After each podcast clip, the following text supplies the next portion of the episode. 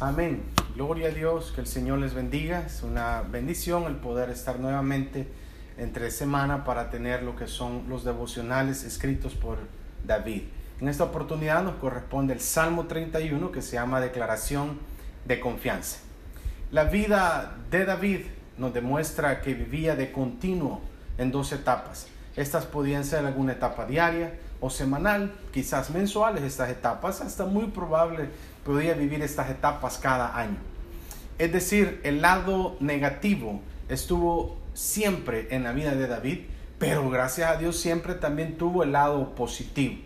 Fíjense que David en todo momento, en cualquiera de estas etapas, él pasa eh, en momentos de angustia, pero luego tiene tranquilidad. Él pasa también momentos de tristeza y después viene a tener lo que es alegría. En muchos momentos tuvo incertidumbre, pero vino a tener confianza. También dice que él tuvo momentos en los cuales tenía lamento, pero Dios lo pasó ese lamento a baile. Hay un contraste continuo de David en el que siempre él vivió constante momentos de oración, en constante alabanza, en constante adoración y gratitud al Señor Dios Todopoderoso. Un dato, hermanos, en este Salmo 31 muy interesante es de que en varias oportunidades es citado este salmo, ciertos versículos del salmo, por otros autores de la Biblia. En otros pasajes bíblicos usted lo va a encontrar el autor del Salmo 71, el cual muy probable, no se sabe con exactitud si fue David mismo o no, pero cita los primeros tres versículos del Salmo 71, son los primeros tres versículos también del Salmo 31, el cual estamos ahora en el devocional. Jonás, por ejemplo, cita en Jonás 2.8 el versículo 6 de este Salmo, cuando él hace la oración dentro del vientre del gran pez. Jeremías lo cita seis veces incluyendo en su libro que lleva su nombre, como también en el libro de Lamentaciones 2.22, el versículo 13 del Salmo 31. Pablo, por su parte, cita el versículo 24 en 1 Corintios 16, 13. De manera más significativa dentro de todo este salmo es que el versículo 5 del Salmo 31 es citado por el Señor Jesucristo en la cruz, como sus palabras finales antes de él entregar su vida. Es lo puede ver en Lucas 23, versículo 46. También el que consideramos primer mártir de la iglesia, Esteban, hermanos, también él aludió a este salmo en el versículo 5. Está en Hechos 7:59, dice, en tus manos encomiendo mi espíritu. En este salmo diferenciamos dos secciones. Como decía al inicio, hay dos contrastes en la vida de David, de, de lamento a baile, de tristeza a alegría. Y aquí hay dos secciones. Los primeros 18 versículos es una oración de intimidad que David tiene con Dios. Muy importante siempre eso en la vida de él y él lo hace de continuo en sus salmos. La otra sección es del versículo 19 al 24, donde es un testimonio público, dando a conocer lo grande de su Dios a otras personas. Ahora, entrando ya en lo que son los versículos de este Salmo 31, veamos los primeros tres, que dicen de la siguiente manera.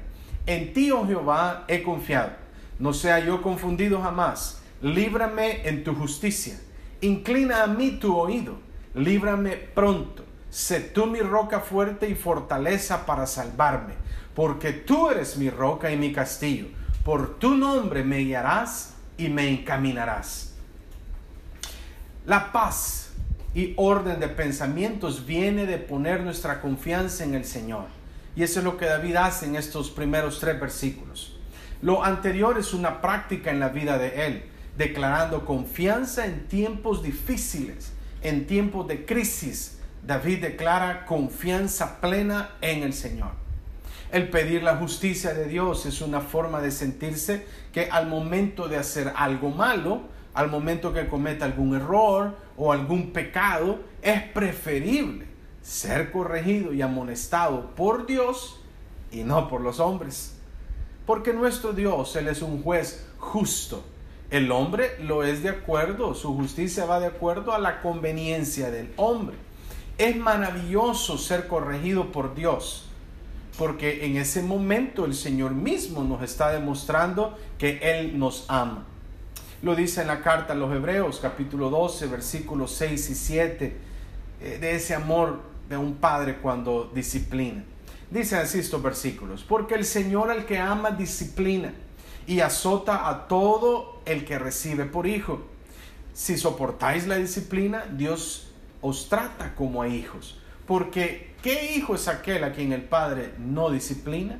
Definitivamente todos los que somos hijos recibimos algún tipo de corrección, algún tipo de disciplina. Expresiones repetitivas de David hacia el Señor, tales como mi roca, mi fortaleza, mi castillo, denotan el grado de grandeza que él tenía por el Señor Jehová de los ejércitos. En, continuamente en muchos salmos él le dice roca, le dice fortaleza, le dice mi castillo. Denotan el grado de grandeza que él tenía de admiración hacia el Señor. Hacer eso nosotros traerá muchos beneficios. Nuestro Dios es el Todopoderoso, el más grande, único y sabio Dios. El comentarista McLaren lo dice de esta manera. David pidió, sé tú mi roca fuerte y fortaleza para salvarme. Luego dice de la siguiente manera, fíjese al inicio, David le está diciendo lo que quiere que sea, sé tú mi roca fuerte y sé mi fortaleza para salvarme. Luego David le dice, porque tú eres, y empieza a afirmar, empieza a declarar lo que el Señor es, porque tú eres mi roca y mi castillo. Sé lo que tú eres, manifiéstate a ti mismo en el acto de lo que tú eres. Primero le pide lo que él quiere que Dios sea y luego le dice porque tú eres. Ese es lo, lo que David hace, la forma en que él se expresa al Señor. En los versículos del 5 al 8, David demuestra su confianza en el Señor. En todo momento lo hace, pero en estos tres versículos en específico, del 5 al 8, él está dando eso. De hecho, el versículo 5 es el que hablábamos al inicio, que es citado por el Señor Jesucristo en la cruz del Calvario, dando el mismo tipo de adoración en ese momento de agonía que atravesaba según la carne. Recuerda, Él es Dios manifestado en carne y su doble naturaleza en lo humano y lo divino. en la carne el Señor tuvo agonía. Este versículo es una muestra de total rendición, diciendo no más como yo quiero, sino como tú quieres, mi Señor, es lo que David está diciendo, citado igualmente por el Señor Jesucristo. Me gozaré y alegraré en tu misericordia, dice el versículo 7. Aún teniendo el ejército mejor armado, nada podríamos hacer sin contar con la misericordia de Dios. Si la misericordia de Dios no está de nuestro lado, no tendremos nada. El tenerla es causa de gozo, es causa de alegría, porque tenemos la plena confianza que el Señor está de nuestro lado. Cuando la misericordia de Él nos acompaña cada mañana, ya lo dice el libro de lamentaciones, que nuevas son cada mañana, tenemos gozo de saber que el Señor está con nosotros. El tiempo de intimidad personal, dando palabras de exaltación y declarando la grandeza del Señor Dios Todopoderoso es el inicio siempre en cualquier salmo, petición que David trae a los pies del Señor. Luego vemos la exposición de su necesidad. Ve, al inicio siempre David exalta al Señor. Luego le trae su petición. Y así es como debemos de orar. Primero exaltarlo a Él, alabanza, adoración al Señor. Y luego de haber hecho eso, venimos y traemos nuestras peticiones. El versículo 11 dice, de todos mis enemigos soy objeto de oprobio y de mis vecinos mucho más, y el horror de mis conocidos. Los que me ven fuera huyen de mí. La palabra clave en esto que hemos leído es la palabra oprobio, la cual significa deshonra y vergüenza pública. Y eso es lo que David no quiere. El que los de afuera se burlaran de él o lo vieran como algo insignificante. Esto solo era sinónimo de que él no tenía la salvación. Cuando los demás se burlan de Él, significa que Él no tiene la bendición y la salvación en Él, la victoria en Él, que Dios no está de su lado. Y eso es lo que Él le pide al Señor. Este momento, hermanos, es como pensar en verse sin la bendición de Dios a su favor. Él, él cita, hermanos, algo bien importante y usted se va a dar cuenta de eso, porque Él no quiere lo propio para que los demás no se burlen de Él, porque al burlarse significa hermanos, de que Él no tiene la gracia, ni el favor, ni la bendición de Dios en su vida. Cuando Dios mismo ha extendido su mano de poder sobre nosotros, es cuando los demás ya sean familiares, amigos e incluso enemigos, reconocen que Dios está con nosotros. Cuando la mano de Dios está, ellos lo reconocen. Jesús lo puso de esta manera en Lucas 6, 43 al 44. Por sus frutos los conoceréis. Por más que hablemos y digamos, si no hay frutos, no hay nada. Y cuando hay frutos y muy buenos es porque Dios está con nosotros. Y es que el ver los frutos es como decir, en verdad esta cosecha es muy buena porque Dios les ha dado esa cosecha.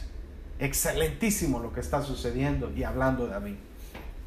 Le hablaba de eso porque el versículo 16 dice así, haz resplandecer tu rostro sobre tu siervo, sálvame por tu misericordia. Solo teniendo la certeza que ha sido escogido por Dios, podía David reclamar la bendición sacerdotal dada por Dios en los labios de Moisés. Números capítulo 6, versículo 24 al 26 dicen de la siguiente manera. Jehová te bendiga y te guarde. Jehová haga resplandecer su rostro sobre ti y tenga de ti misericordia. Jehová alce sobre ti su rostro y ponga en ti paz. El que las personas vean a Dios en nosotros, que lo oigan cuando hablamos, y que lo vean en cómo nosotros nos comportamos, viene dado por su presencia, la presencia del Dios Todopoderoso en nuestras vidas. Y eso es lo que David hace y le dice, que tu rostro resplandezca en mí. Esa bendición, hermanos, la bendición sacerdotal, la tenemos todos los hijos de Israel, cada hijo de Dios es decir, todos los que hemos creído en su nombre, a los que se nos ha dado la potestad de ser hechos hijos de Dios, tenemos la bendición sacerdotal en nuestras vidas y el rostro del Señor resplandece en nosotros. Para terminar este salmo, el versículo 24 dice, esforzaos todos vosotros los que esperáis en Jehová y tome aliento vuestro corazón. Como todo buen líder, David da sus palabras finales en este salmo diciendo a los demás dos sugerencias vitales en cualquier cristiano, seguidor del Señor Jesucristo. Número uno, él le dice, esforzaos. Así termina David este salmo, diciendo, esforzaos. Una expresión que el Señor usó para Josué en el momento que tomaba el mando para dirigir el pueblo de Dios a la tierra donde fluye leche y miel. Esforzaos, le dice el Señor esfuérzate y sé valiente. Es una expresión de confianza y una expresión que denota un mandato que el Señor le dice en Josué versículos 6 y 9 del capítulo 1. Lo otro que David menciona en este último versículo 24, el Salmo 31, él dice, tome aliento. Este viene dado por Dios mismo a nosotros. Él nos dio aliento de vida. Y cuando tenemos el aliento de vida del Señor, tenemos todo a nuestro favor. Quiero decirle, hermanos, que en cualquier situación a enfrentar, será menester que la confianza esté en todo momento puesta en el Señor Jesucristo. Cuando usted confía en Él, cuando todas sus agonías, toda su incertidumbre, todo lo que usted está atravesando lo pone en manos del Señor, usted estará bien ese Dios creador nuestro, el cual nos pasa de muerte a vida, de lamento a baile, de tristezas a alegría, de incertidumbre a certeza. Ese es el Dios todopoderoso al que David le está hablando y clamando, al que está exaltando. Nosotros hagamos lo mismo. Que la gracia de Dios, hermanos, la paz